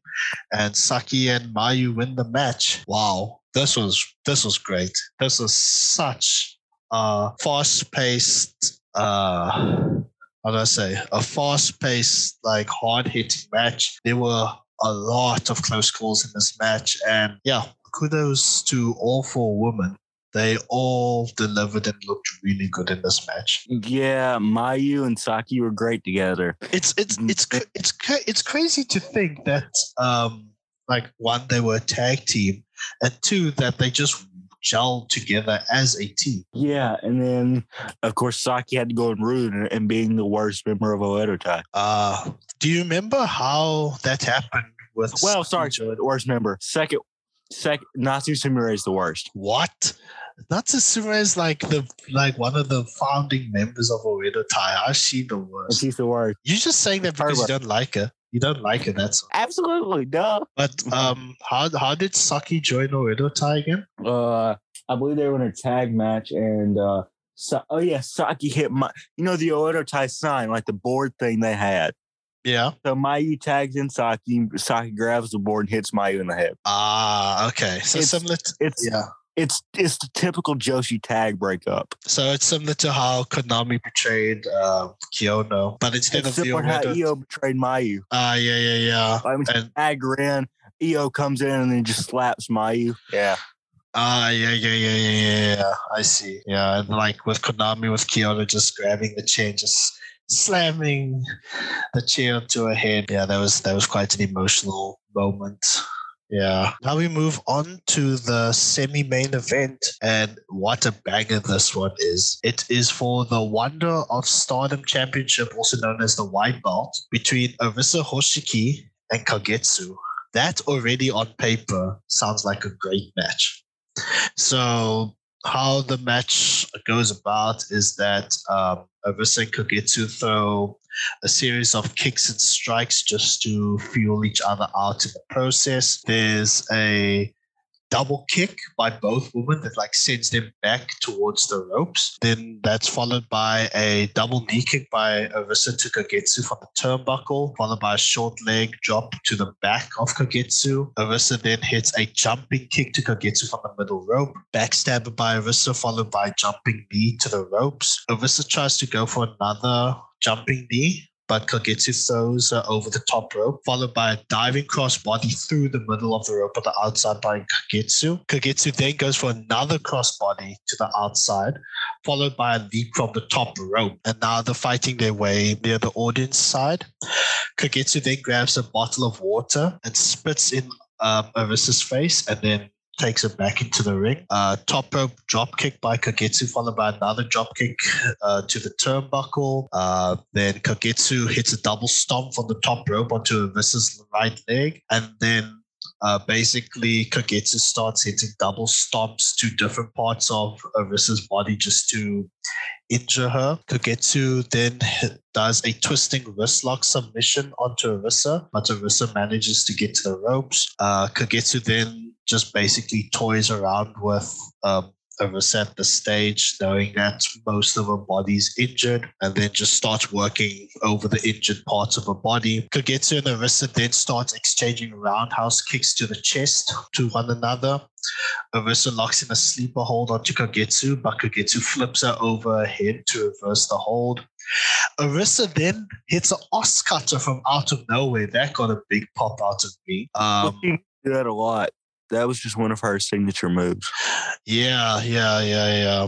I, I, I haven't had the opportunity to watch many Arisa matches yet. We did s- watch that Tommy match together when uh, when we first met. We right around the beginning of us really calling on Discord and things of that nature. We watched that match together. Oh yes, the Arisa versus Tommy match. Yes, I remember. where Yes. Tommy's bleeding like a stuffed pig. Oh yes, yes, yes. That's that's when Tommy got busted open that match. Yeah, yeah, yeah, and I remember. But yeah, like I said, it, it still gets a pop out of you because it's like it's like oh my gosh, I I I I, I forgot again that that was one of the signature moves. So she hits Kagetsu with the os. That doesn't end the match yet. Then Arisa goes to the top row and hits a jumping roundhouse kick to the face of Kagetsu. Arisa tries to go back to the top row, but this time Kagetsu sees it and hits her with a German suplex instead. Arisa goes for the jumping knee. Kagetsu reverses it into a running knee of her own. Uh, Furious strikes by Kagetsu and then hits a Michinoku driver onto Arisa. Then uh, um, Kagetsu tries to go for the 450, but uh, Arisa reverses it into a jumping knee. Then Kagetsu hit um, locks in a Kimura lock onto Arisa, but Arisa manages to get one of her feet to the ropes to escape. Arisa hits a, an AA onto Kagetsu, but Kagetsu kicks out of it at one. Kagetsu and Arisa then start exchanging kicks to the head. Three jumping knees by Arisa, but it's still not enough to take out Kagetsu. Uh, Kagetsu pulls the referee aside and hits the green mist into Arisa's face and then hits another Michinoku driver. Kagetsu then hits the 450, but Arisa kicks out of it. Arisa, uh, Kagetsu tries to go for the green mist again, but Arisa catches her with the knee. And so as soon as Arisa hits Kagetsu with the knee, you just see Kagetsu just spraying the green mist like into the air. Um, a running another running knee by um, Arisa, followed by the Brazilian kick. Uh, one, two, three. Arisa retains the Wonder Stardom Championship. Holy shit. Holy shit. Like, there's a reason why Arisa and Kagetsu were two of the workhorses for Stardom at the time. And this match really showed it. Like, wow, what a match. Like, exciting, hard hitting. Yeah. What what more could you ask from these two, really? Yeah, uh, Arisa's white belt reign was just probably one of the best ever in Stardom. Not one of the best, the best. And uh, it's unfortunately she had to retire, and it's unfortunate Kagetsu had to retire. But yeah, this match was great. Now we move on to the main event, and probably the match that a lot of people remember this uh, this show for. It is the World of Stardom, aka the Red Belt match between Hana Kimura and Bea Priestley. So, so the match starts off with both women getting into a lockup. Bea knocks Hana uh, with her shoulder, followed by a sequence of fast moves by both of them. Then there's this really great spot where Hana offers Bea her hand and says like "onegaishimasu," but then Bea just looks at her. Flips her with the middle finger and just says "fuck you." Um, Hana still, but then even though like Bea told Hana "fuck you," um, Hana's still like adamant like "onegaishimasu," and then Bea's like "oh why whatever," and then instead Hana just spits in her face and says "fuck you" Fuck instead. bitch. Nah, she says, fuck you, bitch. And then she Uh, kicks her head as hard as she possibly can. Yeah, yeah, yeah, yeah, yeah. That was that was that was so hilarious that they just it's like, probably it's one of my first memories of actually watching Stardom. I watched this. They put this match up for free on YouTube back in March, and uh, I had been following Stardom for a long time. I knew a lot about it, but I couldn't watch it just because I didn't have the money or whatnot. And, uh, I'm not afraid to mention his name. James Darnell, CM Pulse, is the one that really got me into Stardom. Of course, you know. Giles Deadlock runs the Deadlock podcast, really got me into stardom. And uh, you know, I knew a lot about Hana and Tokyo Cyber Squad. My favorite was Jungle Kyona because his favorite was Jungle Kyona. And so uh, you know, and so I finally get to watch some stardom matches because I uploaded them. And I already loved Hana as it is just from seeing clips of her on Twitter and you know, really, you know, just who she was on Twitter and you know what I heard about her. But then when I really saw her, I knew like and I remember saying back in March, she's gonna tear the world up one day. Like she is going to she is going to rule the planet. And two months later. yeah. She and uh mm, excuse me. Yeah, it's it's it's it's a it's it's it's not a easy topic to to talk No. about what happened. Yeah, but, But, uh but I just I watched this match now, and I just I remember just the bright, spontaneous, you know, bubbly Hana Kimura. She would just she loved this business. It's in her blood. It's what her mother did. You know, her mother would take her training with her in her bicycle in a basket. She would drive or she would bike all the way to FMW and she would get slammed by Sabu and Hayabusa. And she'd take the 100 bump drill and she'd taught Hana the ways of the business. She pulled Hana out of school and she taught her how to wrestle. This business is in her blood. She loved doing this more than anything. Yeah. And- Yeah. You really see that when she starts wrestling, when she puts on that smile, she starts kicking people in the head. It, it just puts a smile on your face because even though she's gone, like this is how we remember her. And it's, I'm not sa It doesn't make me sad that she's gone, but it makes me thankful for the memories we did have of her. And Yeah. uh, you know, th- this was uh, just a really good match. And uh, also credit to Bea Priestley. Uh, there's one botch later in this match, which be, and we'll just say it now. Uh, Hana Kimura goes for a German suplex, and she uh, just completely drops Bea Priestley on top of her head. Uh, and uh, that was kind of a botch. And th- there's an infamous story the day Hana passed away. Uh, Bea told the story of during that match, she, uh, when after that happened, Hana was like, oh my God, I'm so sorry. So sorry, Bea. So sorry. Like, she was like, apologizing profusely. And, you know, she remember having to reassure Hana, you know, it's okay, Hana, you know, and they had a good laugh about it over a drink or two. Yeah. Yeah. I'll just run over still what happens during the match. So following after the infamous fuck you moment. So what happens afterwards is that uh, Bea hits Hana with the insecurity by the turnbuckle. She tries to go for a sliding drop kick, but Hana evades it and then pulls the ring covers outside to trap Bea inside. And then Hana grabs a chair from the audience and just throws it into Bea's face. Hana throws Bea into the chairs on the one side of the audience. And then she randomly grabs an umbrella from someone and just starts hitting Bea with it, which I thought was actually quite funny. Then she throws Bea again into the into the chairs onto the other side of the ring.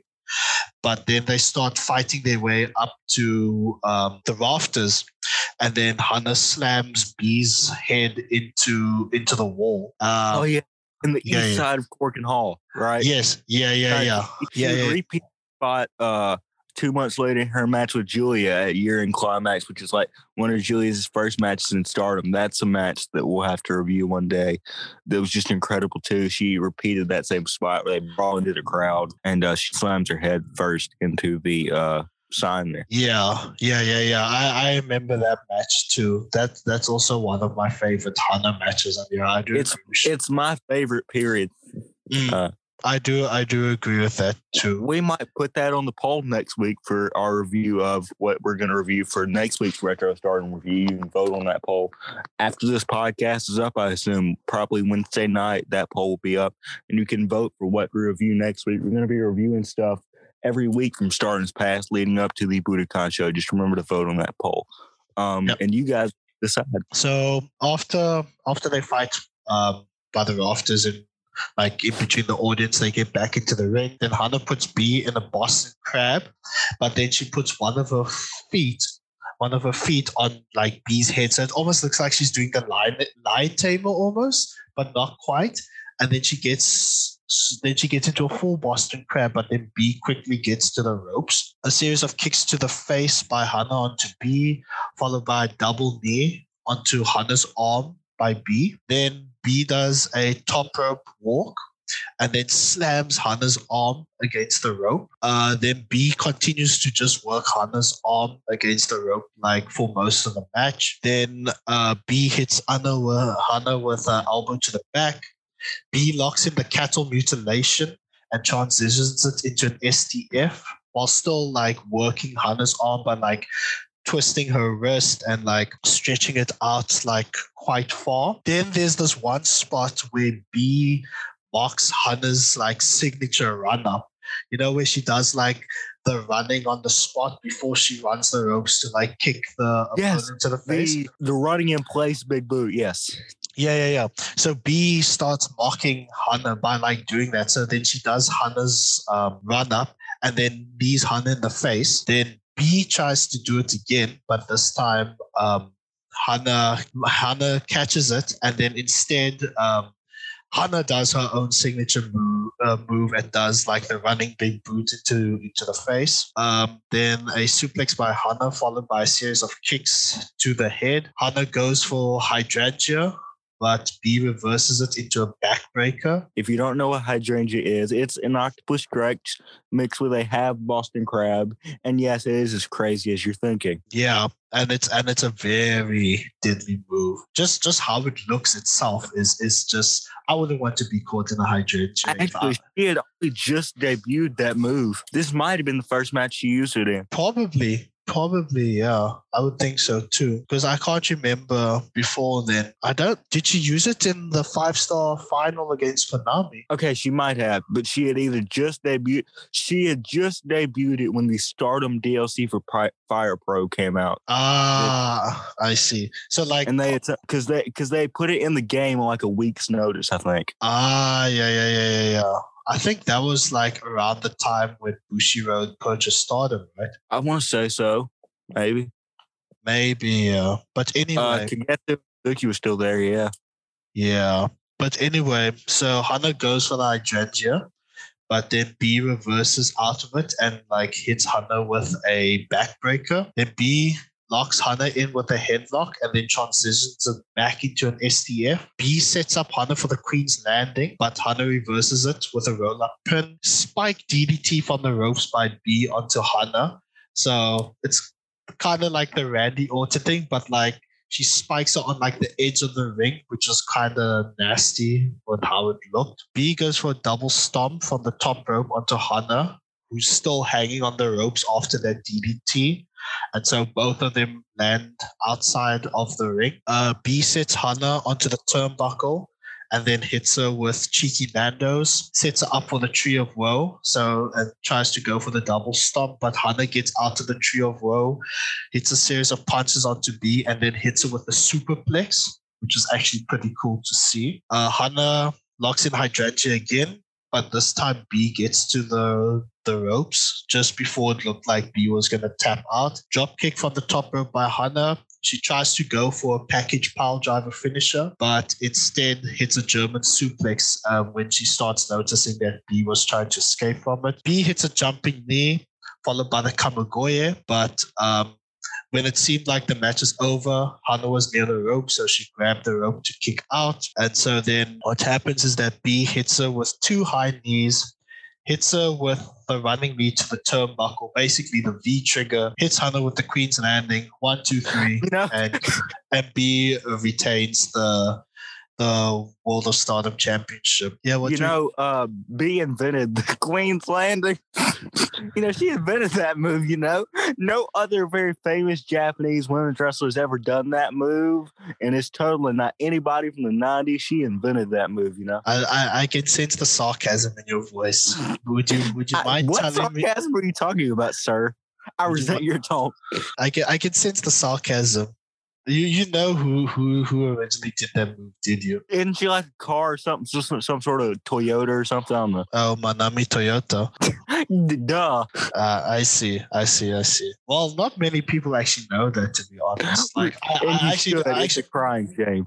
I actually didn't know that until you told me now. So it's actually interesting. Yeah, Toyota is the uh, one that invented that move. And the name of it is the Japanese Ocean Cyclone Suplex. I see, I see. And then obviously Bea called it the Queen's Landing in reference And to then-.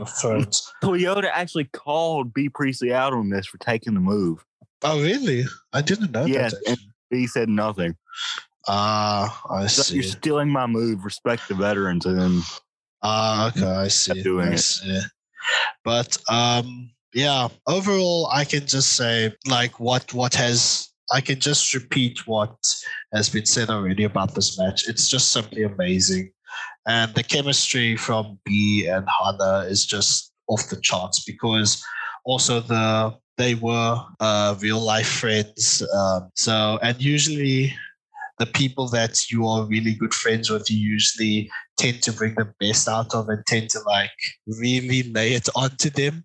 So yeah, Hana went out of her way to take care of all the foreigners. And uh, any foreigner that was there, including Bea, Zoe Lucas, Bobbi Tyler, were all taken care of by Hana. And uh, she really made it her place to make the foreigners feel welcome. Um, because she is a hafu. She is half Japanese, half Indonesian. And as a child, she spent a lot of time being bullied for being half Indonesian. They would tell her things like "Go back to Indonesia," and she had never been there.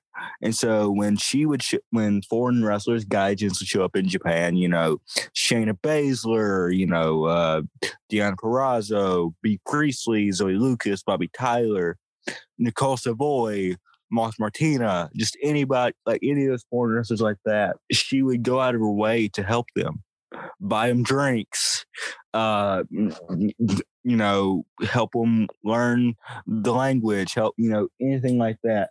Um, I mean, also Dakota Kai too, people like that. Uh, there's there's a lot of infamous stories of uh like the foreign wrestlers going out with Hana after shows and them all doing drunk karaoke. uh, That that that that sounds like a good night out, like a typical Yeah. night out in Japan. Now- I know Bea Priest at least her nickname for was Hana Banana. So yeah, they all loved being around her. She just took care of the foreigners. And I mean Kyoko Kimura did too. Uh, you know, cheeseburger uh, of Ring of Honor fame and New Japan Rumble fame is uh was very close with Hana. She uh and Kyoko too. Uh Brody King was very close with Hana and Kyoko because when Brody was in New Japan as a young lion, Rocky Romero sent him down to the Ice Ribbon Dojo at the time when Kyoko and Hana were wrestling in Ice Ribbon. So Kyoko helped, uh, you know, Brody King train. Uh, and then when Dakota Kai broke her collarbone, uh, Kyoko Kimura took Dakota Kai into to to see a Japanese doctor to fix her collarbone. Uh, you know, there's just so many stories from Hana and Kyoko that just need to be said, and we'll get more into that coming up in May when we do our tribute show to her. Um, but yeah, sorry for going on these tangents, but it needs to be said just how much of a wonderful person this young woman was, and uh, how much she meant to me, and meant to Dale, and meant to everyone, and everyone who'd been around her, even people who barely knew who she was. It, it she she impacted people the world over, and uh, she is missed, and we all love her. Yeah, yeah, yeah. I don't think I can really add more to what Braden said because he basically took the words out of my mouth. But yeah, we'll definitely speak a lot more about um, Hana in the coming months and probably future episodes as well. Heck, maybe we might even cover another Hana match depending on what you, the fans, decide for the Retro Stardom review. Now we move on to our third and final show that we'll be covering on this episode, and that is TJPW pay per view show two starting point. So, just a quick uh, backstory as to what led to this is that basically, starting point um, celebrates the eight year anniversary of TJPW. And so, because the eighth anniversary happened, or the show actually happened on the same day as uh, their first ever show in 2013. So they decided to commemorate it by having it at the same venue, which was the Akihabara Twin Box. This is like a small club in Akihabara in Tokyo. And so at the time, so before they actually made the show available, well, before they made, they streamed the show uh, on OpenRec, they made the first show the very first TJPW show available for free on OpenRec, just so that uh, fans and the audience can get an idea of what the setup was going to be, and also just to see how the starting point of TJPW. And so, how they did it was that for the first half of the show, they had like a few idol groups, like small idol groups, like perform whatever, and then afterwards they had. Uh, the actual wrestling. And at that time, there was only three wrestlers that were signed to TJPW. One of them is Miyu Yamashita. And funnily enough, Miyu is the only original starting uh, wrestler of TJPW that's still with the promotion today. So this also basically counted as eighth anniversary uh, celebration show if you will. Only difference with this show, of course, is that they had no live audience due to the pandemic that we're currently in. So this was basically an empty arena show, if you will. Also, the other interesting thing as well to keep to keep with um, to keep with like the original format of their first show was that instead of a traditional wrestling ring, everyone wrestled on mats. There was no ring, and also with the size of the club, there was no way they were going to fit an actual wrestling ring there. So they basically just put mats on the floor, and that was basically the ring that they had to use. So if you wanted to run the ropes, you basically had to pretend the ropes were there or just use the guardrail or whatever. But the wrestlers found uh, interesting and creative ways to make to make with their surroundings, which I'll get into later. But how so the format of the show is that we started off with uh, three idol performances from Maki Ito, Rika Tatsumi, who is currently the Princess of Princess champion, and also the Up Up Girls, which consist of Miyu Watanabe, Hikari Noa, and Raku. Um, so to start off the show, we had Maki Ito doing a solo performance of her theme song, Brooklyn in the Hole. Then afterwards, we had Rika Tatsumi performing her theme song, and then uh, oh, the, also the other funny part was that while Rika was performing her song, we saw Hyper Misao and Shin Ultra Shoko like doing like the whole um, idol thing, like oi, oi, oi, oi, which is, is actually a nice touch just to get the feel of like people actually being in the crowd during the the performances. So that was pretty cool. And then last but not least, the Up Up Girls performed three songs. Um, I, I actually thought Raku's dress was actually pretty cute. I, I, while um, Miyu and Hikari were performing in the uh, wrestling gear, um, so the Up Up Girls performed two of their songs, one of which was their uh, their theme song. Then afterwards, there was moments, was breaks or moments where number or the the um, announcers would be reading comments or messages from the fans that are typing in throughout the show. So, so obviously the people who donated money, their shout outs would be read would be read out live. So, so between each show, between each match, I should say rather, they would read out comments or messages from fans, as well as just a short interview from the wrestlers just to build up the match. So the first match of the show was Miyu Yamashita versus Arisu Endo. So uh, Arisu recently just debuted for, for TJPW. So this is kind of like her first big match against like the ace of TJPW, Miyu Yamashita. And actually, a very fun fact when I was watching the, the very first TJPW show that they showed on Open Rec, um, fun fact is that Miyu Yamashita's first ever theme song was Party Rock Anthem by LMFAO, like Party Rockers in the house tonight. And so, like, her outfit was completely different. She was basically wearing like an idol style dress. And then like when the beat drops, she just break down into does like do do do do do do do do do. It's actually it's actually pretty cool. Like I actually didn't know that Miyu's a really good dancer. So if you have the opportunity to watch the first ever TJPW show, I think they should have it available on Wrestle Universe. But if you're able to watch it, please do. It's it's actually a really great show. Rough around the edges, but it, it was to be expected given it was its first ever show. But anyway, so how the match starts off with is that the both women get into a lockup. Miyu rolls up Arisa and then kicks her in the net in the back. Miyu goes for a backbreaker onto Arisu. Arisu tries to fight back against Miyu and manages to knock Miyu down. Arisu goes for a suplex then goes for a camel clutch, but Miyu manages to escape from it. Miyu with a sleeper hold, transitioning into a cobra clutch, but Arisu taps and Miyu wins the match. Uh, I thought this was a great opening match. Like I said, there's a reason why Miyu is the ace of TJPW. I thought Arisu looked good as well. She put up a great effort against Miyu, and yeah, I think Ar- Arisu has got a lot of potential to be a great wrestler in TJPW. So really looking forward to what more she can do in the coming months and years that she will be with the promotion. The next match is Hyper Misao, accompanied by Shin Ultra Shoko versus Senna Shiori. How this match goes is that Misao tries to convince Senna to join her group as a fellow hero, but like offering like a mask, like a mask that they made specifically for for Senna, hoping that she would join the group.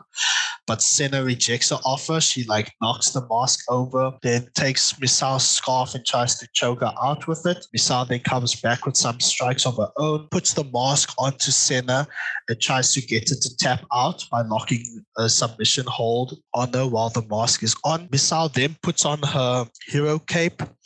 Uh, while she's walking away from Senna, Senna grabs the cape, pulls Misao in for a chokehold of her own, drop kick by Senna, followed by a crossbody by Misao. Senna knocks the referee over, which allows um, Shoko and Misao to take out their special egg, the mysterious egg, if you will. Um, they try to use the egg on um, Senna, but then Senna grabs the egg from them and then knocks them both over the head with it. Um, then Misao comes out of nowhere, hits a finisher on Senna, and Misao wins the match. I love Hyper Misao. Hyper Misao is so funny and entertaining, and she just tells a great story with like her antics. She's like, there's a reason why I love I love her anti-hero shtick. It's it's great. It is really great. And also now with uh, Shin Ultra Shoko, uh, formerly known as uh, Shoko Nakajima, it adds a new dynamic with like the dastardly sidekick that's like, hey, hey, hey, hey, what are we gonna do now? like, like that sort of thing. So it was a very funny, entertaining match. And yeah, unfortunately, Senna is still yet to win a match at TJPW, but she will get there eventually. I know she will. Next match on the card, we have Maki Ito versus Moka Miyamoto. So we start off with a lockup, as always, to start the match. Maki then locks Moka in with a chokehold, followed by a drop down sequence between both of them. Maki tries to bait Moka in for a test of strength, but she fades it and kicks her in the stomach instead. Then Maki locks in another chokehold on Moka and then transitions it into a backbreaker. Another sleeper while Maki is flipping off the camera. So while she's in the sleeper hold with Moka, she's like pulling the middle finger in front of the camera, which is a nice, a nice bit there by Maki and just uh, showing showing her prowess there as always. Then Maki runs up towards Moka, but Moka reverses it into a suplex. Moka comes back with some strikes of her own, followed by another suplex. Then Moka, then Moka does a few karate strikes onto Maki to stun her. Then she puts Maki into a submission hold, but Maki manages to escape it. Drop kick by Moka. Maki then hits a DDT. Moka tries to end the match early by doing multiple roll up pins onto Maki, but Maki rolls, but Maki manages to roll her up into a Boston Crab, which then Moka taps out to, and Maki is your winner. I love Maki Ito. Maki Ito, for me, is like my favorite TJPW wrestler, like without a doubt. I love Maki Ito. She's great as a wrestler, as a character, everything. Everything is great about her. And also a great effort by Moka. Moka is also a a rookie in TJPW. She only um, she only debuted for the promotion like mid last year, I think. So she's still fairly new, but she she's shown great effort. I remember I watched her perform as well at a TJPW show in Osaka, like in November last year, and she was like in a tag match against like uh, Kamiyu and Marika. And even back then, I thought that Moka showed a lot of potential to be like a great wrestler. So yeah, keep up the good work, Moka, and yeah, looking forward to to more from her. But yeah, definitely, uh, Moka has nothing to be ashamed about here. She will definitely live to fight another day, and I think that she'll do great things with the promotion in the in the coming in the coming years. Then we have our first tag match of the day, which is Pom Harajuku and Mahiro Kiryu versus Yuka Sakazaki and Mizuki, also known as the Magical Sugar Rabbits. Um, as far as I know, this is the first time in a while that the Magical Sugar Rabbits have um, teamed up with one another. Correct me if I'm wrong, but th- as far as I know, that this is the first time in a while that they've teamed up. But anyway, so Mizuki and Yuka try to offer their offer to shake hands as a sign of respect before the start of the match. But obviously, this is a trap, and then they try to do quick roll up pins to end the match early. Action breaks out, and then um, they both slam Mahiro and Pom's faces into the walls, into the walls of the of the club. Pom and Mahiro Pom and Mahiro then start coming back with strikes of their own. Mizuki then hits a double cross body onto both women. Yuka and Mizuki with quick successive tags to one another, with each of them like standing on top of the guardrail near the stage and then just like um, jumping onto Pom's left arm and working that for like a few minutes.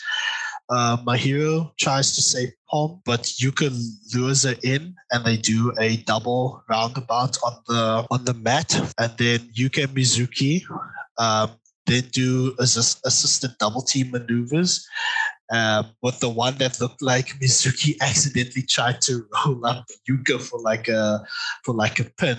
So like Yuka's just laying there, just like casually on top of one another, on top of everyone. Like what the heck just happened? Which I thought was actually quite quite funny. Ah, then Pom tags in Mahiro and she comes back with the suplex and some drop kicks of her own. Yuka then hits a drop kick uh, from the guardrail onto Mahiro. Double drop kick into a submission hold by Yuka onto Mahiro. Then Yuka go, tries to go for the three amigos onto Mahiro, but Mahiro blocks the third attempt uh, by Yuka. Then there's a double body press by Yuka and Mizuki. Mizuki with a coup de grace from the guardrail onto Mahiro, And then Yuka comes with the, then Yuka hits a brainbuster onto Pom and Mizuki and Yuka win the match. For me, this was match of the night so far. The Magical Sugar Rabbits are great, are a great tag team. They're probably one of the best tag teams in TJPW. They work well together. Mahiro and Pom were also great. Overall, I thought this match was wild and exciting.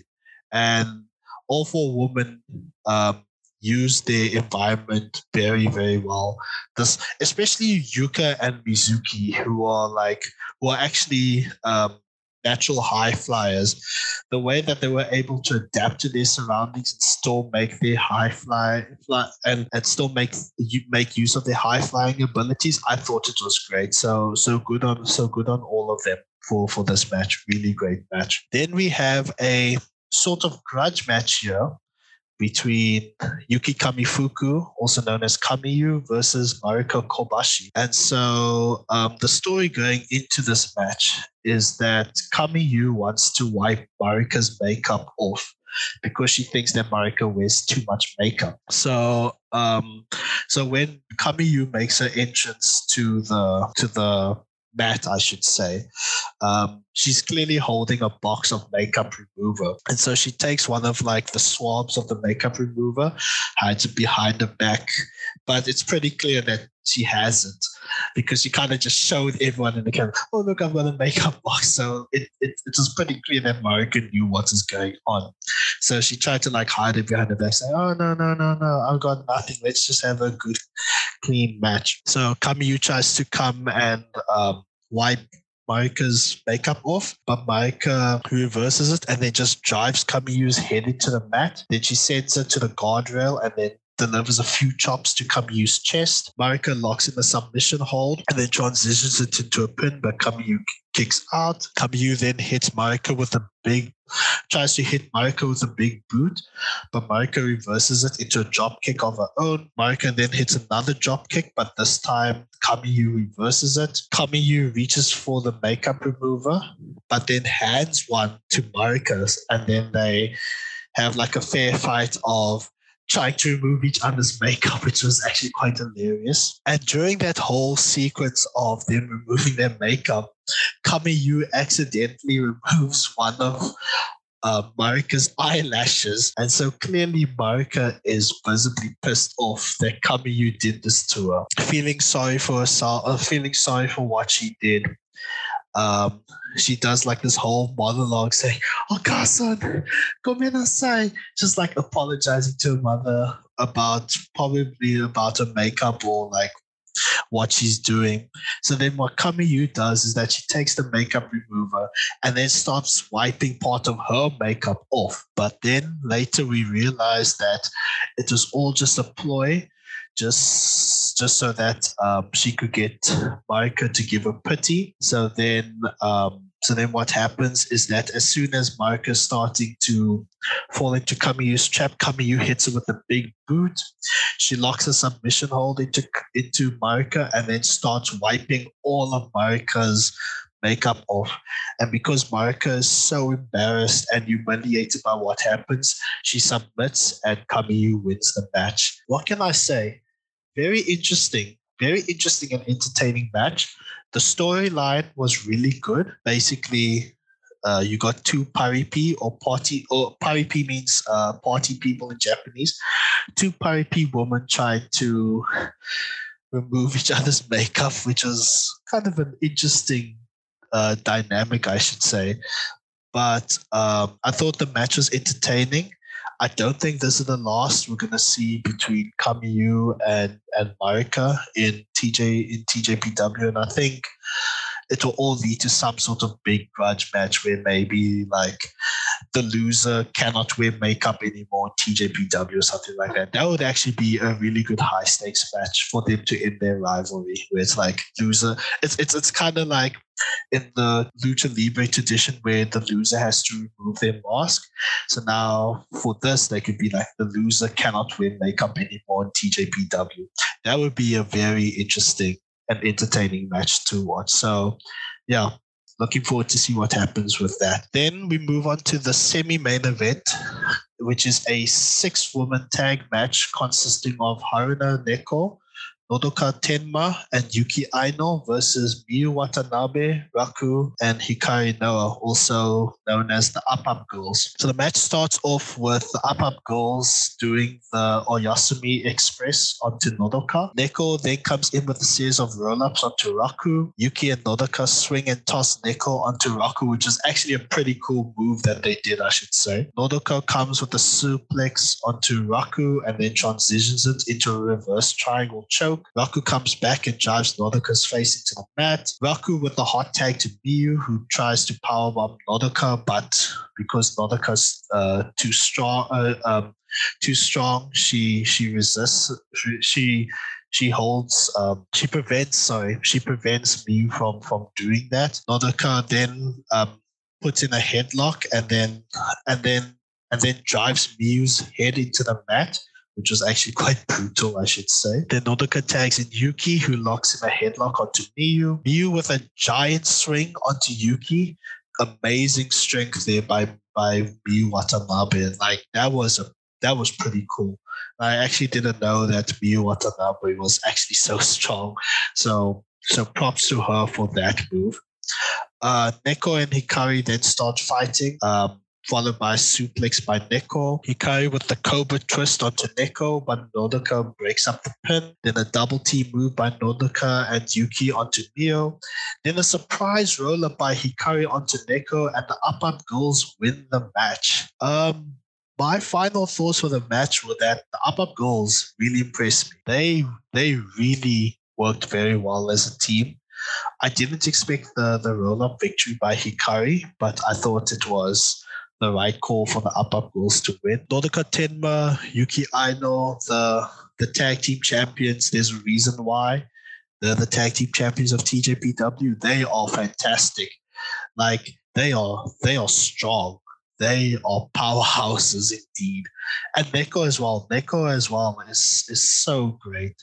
Like even though like her character is basically a cat girl, she she can wrestle. She's great. I love Neko as well. And I mean, some people that I know on Twitter are big fans of of Haruna Neko as well. So she definitely has a massive following. But yeah, this was a really good six woman tag match. I, I really enjoyed this a lot. Then we come to the main event of the day, which is a tag match um, pitting Rika Tatsumi and Suzume versus Miyu Yamashita and Mirai Maiumi. So Miyu's doing double duty uh, today, uh, opening and ending the show, which I think is actually quite fitting, to be honest. So Rika and Suzume immediately go after Miyu and Mirai as soon as they enter the mats. Rika nearly throws Miyu into the announce table, but Miyu just stops short before she went into it, but then instead Rika comes uh, comes from behind and then drives uh, Miyu's head into the table. Then Rika, then Rika grabs the, the hammer for the bell and then starts hitting Miyu with the hammer. I'm surprised that the referee didn't um, disqualify her, but anyway, Vika then drags Miyu onto the stage and then starts working her there while Suzume and Mirai continue to wrestle on the mats. Suzume um, locks in an armbar onto Mirai. Rika then jumps from the guardrail onto Mirai, but Mirai counters it with a kick to Rika. Mirai then hits a really hard uh, suplex onto, onto Suzume. Like, I could hear the impact, and I can imagine that must have hurt Suzume. Uh, and then she tags in Miyu. Miyu then comes in with a series of multiple attempts onto Suzume, but Suzume continues to kick out regardless. Miyu and Mirai then continue to work over Suzume for a few minutes. Then Suzume eventually comes back with a drop kick and a hot tag to Rika, who gives Miyu and Mirai a series of hip attacks. Rika hooks Mirai's leg over the guardrail and then drop kicks it, which looked pretty nasty, if I do say so myself. Miyu then does a screw kick onto Rika on the floor. Rika then hits a dragon screw onto Miyu. That was actually pretty interesting. Then a fast series of double T moves from Rika and Suzume onto Miyu. Miyu kicks Suzume's head and then hits him with the AA to win the match. Holy shit, what a match! I first thought that the Magical Sugar Rabbits versus um, the Magical Sugar Rabbits versus Pom and Mahiro was my match of the night, but this main event was fantastic. As far as I know, this tag match was to set up for uh, Rika and Miyu eventually fighting each other for the Princess and Princess Championship. But holy shit, what a match this was! Especially in the final moments, which was just so fast paced, near fall, near fall, near fall, near fall, and yeah, glad that Miyu also got to uh, take uh, to to put in the pin onto Suzume, and Miyu wins both the opening and the ending matches. So great main event to end the show. And my overall thoughts on TJPW pay per view show two was that it was a great show. I liked the format and the design. I thought it was different. It fitted well with like DDT's concept of like being different and unique, but also entertaining and like hard hitting. And this was definitely worth the thirty dollars slash three thousand yen that I paid for the pay per view. And despite it not being in a traditional wrestling ring, the the I give kudos to the wrestlers for making the most out of their surroundings and for still putting on a great show. So well done, TJPW. Great show. Okay, and that'll do it for this week's episode. I hope you all enjoyed. Dale, thank you for doing that TJPW review by yourself. I'm sorry I couldn't watch. Uh, hope you all enjoyed this week's review. Uh, I thought this week in wrestling was very great. Uh, thank you, Dale, as always, for being the best co-host in the world. And uh, please listen next week as we review Stardom, a retro Stardom show, and something else. We'll figure that out. uh, as always, you can follow us on Twitter at TWNP878. Leave a five star review on Apple Podcast. That'll help spread the word about this show. Uh, make sure to vote on the poll for which Stardom show we review next week. And uh, we'll catch you next time. See you later. Too sweet.